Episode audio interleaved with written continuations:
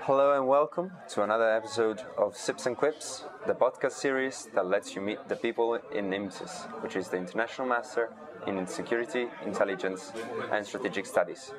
Today, I am with Chiara Minora in Cafe Nona, which is located in the center of the beautiful Prague, and we are drinking. Well, we are drinking Chiara. Welcome. Thank you. Hi everyone. Uh, we're drinking like I think a Czech beer, but I don't remember the name. Yeah, the Kozel. Yes. Um, so, why are we here in Prague? So we just started our third mobility semester here in Prague. Um, in yeah, two weeks ago, more or less. Um, which concentration did you choose, and uh, what first impressions do you have about the city and the, pro- and the program here? So I'm taking the peace and conflict concentration, um, more focusing on peace side of it. Um, and yeah, the classes are great so far, and even the city. The, the city is so beautiful. So I'm very happy about. I'm glad. Um, so, um, can you also give me a general feedback on your uh, experience here and um, so far in the master? We are in the second year, starting now. Uh, so, what did you thought? Uh, what have you thought about the first year? And um, yeah, So uh, I've been in Trento in the Trento pathway uh, the last semester, um, and I really enjoyed it. Like the university um, and like all the organization. The course is very diverse, like from law and um, like civil society organizations, and it was yeah very, very well managed. And and also in Glasgow, the start of the semester was great. Uh, I'm very happy so far by this program and this organization. Um, so I'm very glad to, to choose it. I'm happy. I'm happy. Um, so, uh, the typical question: uh, Where are you from? And uh, if you could tell us a little bit about your hometown, and uh, also maybe a bit about preconceptions about your home country that you think they are actually true. Okay, so I'm from Italy, uh, from Milan, but then um, five years ago I moved to Venice for studying my bachelor, and I love more Venice than Milan, to be honest. Um, so about Italy and the preconception of, I guess, like very simple, the food. I think we're, I don't know, like we always think about foods when we're eating and when we're not eating and what to cook and what to like cook next meal.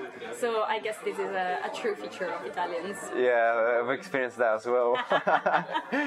uh, especially the fact that we eat a lot of pasta. They are they're really not used to it. Like, uh, they but at least uh, it's a good meal. Definitely. Um, so, what brought you here to IMSISS? Uh, what led you to choose this master? So um, after graduation, I started um, working, collaborating with um, a research center focused on geopolitics, and so I delved into that field.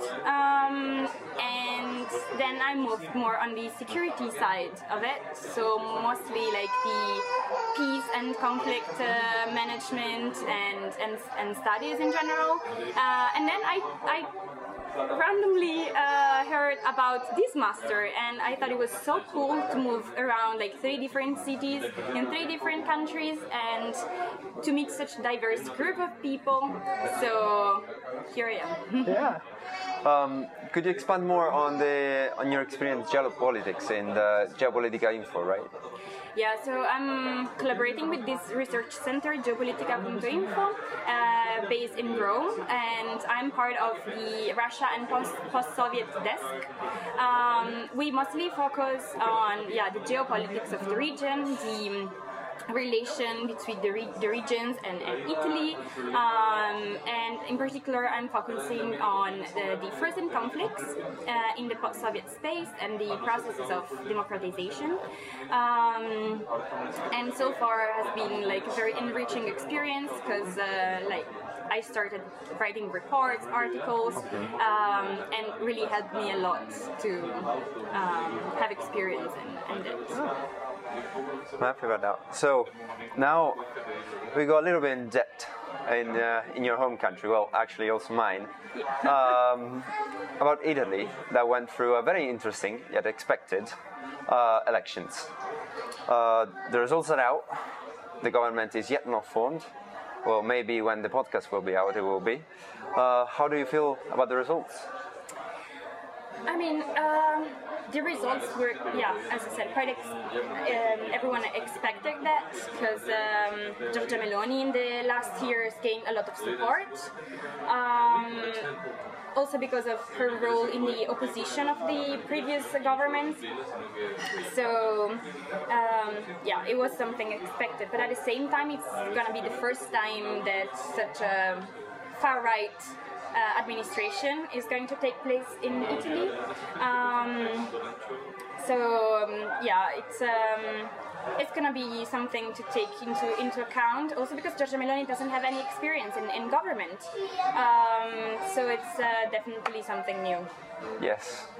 Uh, I mean, the last time uh, she was a minister, she was uh, in a very failed government. Yeah.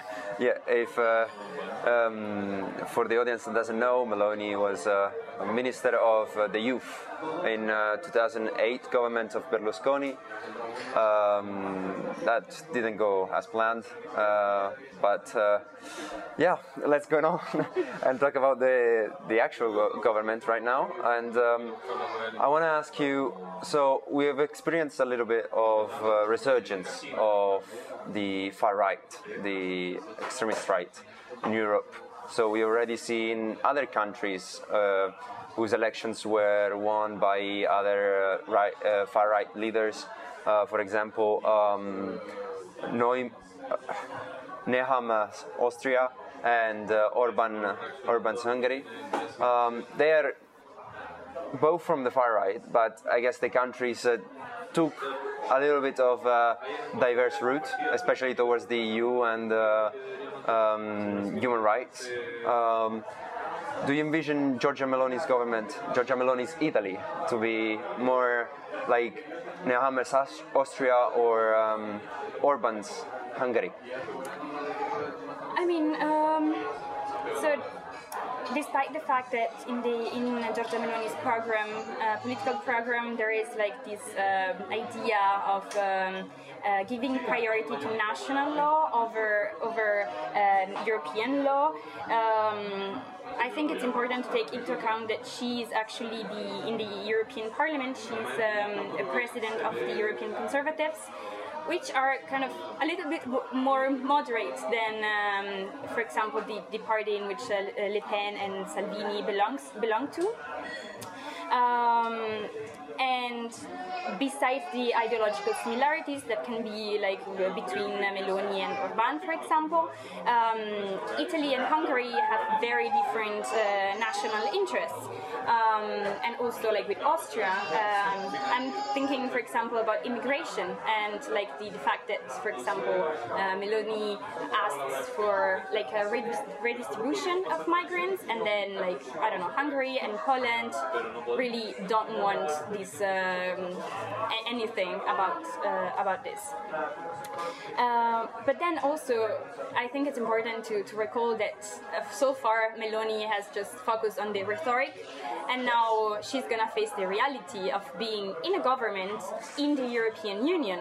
Um, so she kind of depicted herself as a symbol of um, the national interest, but um, is yet to be defined this interest and and also like I think that Italy has more in common with France and, and Germany, for example, um, in, term in terms of values and, and the Atlantism, rather than uh, with uh, Hungary or, or Poland. Yeah, thank you.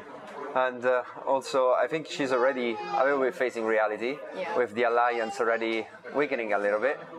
Uh, so we'll see how long the alliance will last. And um, so, with you, Chiara, I would like to focus on human security, especially about the rights of women and of the LGBTQ plus community. Um, in Italy, starting from the rejection of the ZAN bill, uh, for, for whoever doesn't know about the ZAN bill, was a bill in Italy that would have banned discrimination on the grounds of sex, sexual orientation, gender, gender identity, and disability. Uh, proposed by the parliamentary ZAN. And um, well, we arrive until the new prime minister. Uh, likely prime minister, Giorgia Meloni, and uh, her very um, well, she um, her rhetoric diminished a little bit uh, in the last uh, election campaign, but still she had strong positions on uh, both women rights and, uh, although sh- being her a woman herself, and um, and especially about the LGBT community. So, would you like to expand on that and what you think? Yeah, no, definitely. So um, for Gior- Giorgia Meloni, being a mother and a woman was central uh, in her electoral campaign. Um, and also, yeah, she um, carried out this discourse of uh, um, like uh, traditional family, pro-life values, and um, anti-gender um, ideology. Um, so I think like her depicting herself first as a woman and a mother um, will for sure um, increase the, the gender roles within Italian society. Um, and then there has been quite um, a lot of discussion about having the first um, prime minister as a woman in Italy and what it means for, for women and feminists. And um, in my opinion, um, Giorgia Meloni being the first female prime minister is, is not going to be something that will help women because it's exactly like the demonstration that um, like breaking the glass ceiling is possible on, only when uh, the existing power relations are not challenged. Um, so Giorgia Meloni demonstrates that um, like only women that um, stays and uh, guarantee the stability of uh, power in uh, the masculinist and sexist uh, power structure can have place. Um, so uh, for sure, like she's not gonna help women. Uh, I'm thinking about also um, the um, abortion um, right that um, is going to be challenged. She said that she's not gonna abolish the law, the uh, 194 law uh, from 1978, uh, but we still see um, what she's she's doing on the in the regions that her party um, rules. Um, so, just giving a couple of examples, uh, one of the region Marche. Um, the um, pro-choice people uh, can work in the medical center that perform abortion, and these people are paid with public funds. Uh, recently, in the Piemonte region, um, the, um, they are offering financial support to those who choose to carry on pregnancy instead, instead to those uh, that choose to terminate it. Uh, moreover, it's going to be uh, like in Italy there is a great uh, problem of femicide. Just this year, uh, there have, there has been there have been 125 women killed, um, and it's uh, something that is increasing. So, um, of course, like this. Um, normalization of, of sexism is going to make increase like the violence i guess and um, about the LGBT community. So Italy is on the 23rd uh, place in uh, uh, 27 EU member for the legal protection of LGBT people. Uh, even like the same-sex civil union um, don't carry the same right as the heterosexual marriage.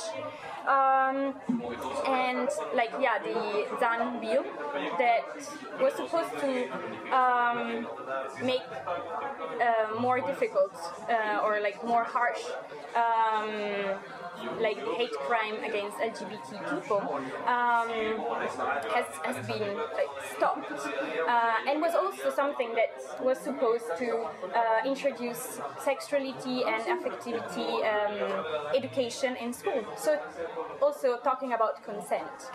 Uh, so in my opinion, uh, even without anti-LGBT laws, uh, the situation is not going to, to improve. And yeah, the normaliz- normalization of homophobic violence. Um, I think sexism. I think everyone has uh, in their minds they incredible is not the right way, but uh, credible in a negative sense. Um, of the video that went viral on when the ZAN bill was uh, rejected in the parliament and uh, the incredible scenery that uh, we've seen in those moments of joy um, by the, the parliaments in there. From um, it was from Lega and Fratelli d'Italia, and uh, wow, uh, those were strong images and something I was not expecting to see because it was very. I, I don't even find the words to describe it. It's something that I was not expecting from Italy in the 21st century. Yeah. So, um, well, um, there's a lot to discuss about Italy, uh, especially right now. And um, so, one last question. Uh, we've talked a lot about um, the new government, and um but can you think of another security issues that maybe is permeating in Italy from some time, and you actually want to talk about it because maybe it's not being mentioned Yeah, I I think um, the climate crisis is one of uh, the security issues that um, didn't have enough space in Italy, uh, both in the electoral campaign but also in the uh, um, previous government's policies. Uh, and this summer, like the, the previous summer, uh, we experienced um, extreme weather, droughts, floods, even a melting uh, mm, uh, glacier from Alps that caused victims. But um, so far, not um, any, any government, none, none of the of the um, prime ministers took, took uh, action, um, and this can cause. Um, like it's a security issue because can, can cause um, from the economic side um, for popula- population, especially the uh, most fragile uh, segment of population, but also from uh, the um, the fact that the sea level rising can cause like problems to agriculture, to tourism, which are basically like the main um, sources of, of income for, for Italy. Uh, and we saw that the discourse of, uh, around this topic um, has been very limited. Um, so I really think that this is going to be like the very core question uh, in the next years. Um, uh, to take steps in uh, in the incre- increase of the cli- climate resi- resilience for Italy, but also for the whole Mediterranean region, um, and and to be less dependent on on the gas, on the natural gas. Oh, thank you very much, Chiara. Thank you to This you. This is the end of the podcast. I hope the listeners will enjoy it. I have enjoyed it very much. So thank Me you too. again, and uh, to the next podcast. Thank you.